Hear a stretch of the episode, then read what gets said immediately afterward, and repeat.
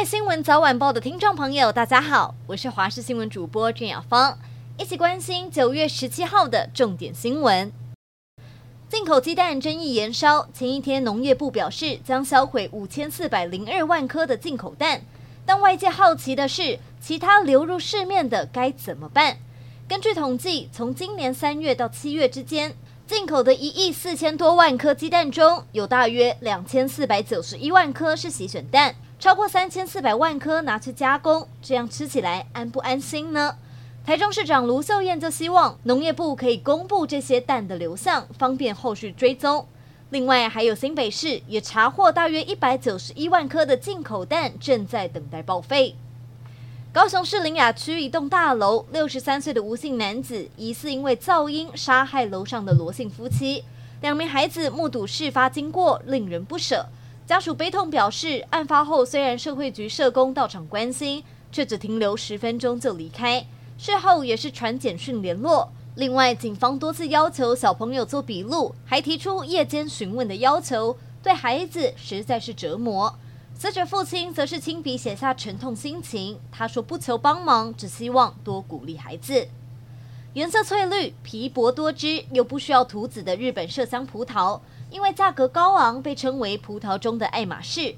以往售价一串高达台币三百二十三元到四百三十二元，今年却出现了价格暴跌超过八成，一串最低价只要八十六元。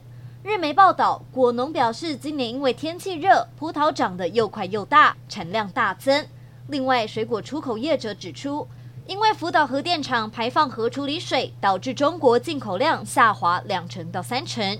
日本国内的流通量增加，售价自然就会下降。正在访问美国的国民党总统参选人侯友谊，当地时间十六号晚间出席全美台湾同乡会联谊会晚宴，亲笔签名的 T 恤，即使一件两千元，依然有不少侨胞热烈抢购。知名华裔刑事鉴识专家李昌钰和美国民主党众议员佩恩也都到场，而侯友谊前一天与同样出身警察。总统蔡英文与副总统赖清德都见不到的纽约市长亚当斯巧遇，被认为是总统级规格。如今为侯友谊牵线的中间人也曝光，就是亚当斯的重要庄脚于金山。意大利空军一架军机十六号在排练时坠毁，还波及到附近车辆。根据当地媒体报道，事故发生在意大利北部城市杜林，当时军机正在进行空中分列式排练。结果，其中一架飞机脱队，接着机鼻朝下撞向地面，引发爆炸。虽然飞行员成功跳伞逃生，但坠毁滑行的飞机却波及到一旁的汽车，导致车上一名五岁女童不幸身亡。女童的父母跟她九岁的哥哥也受到严重灼伤送医。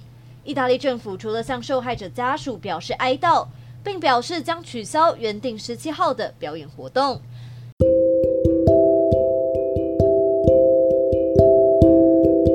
以上就是这一节的新闻内容，非常感谢您的收听，我们下次再会。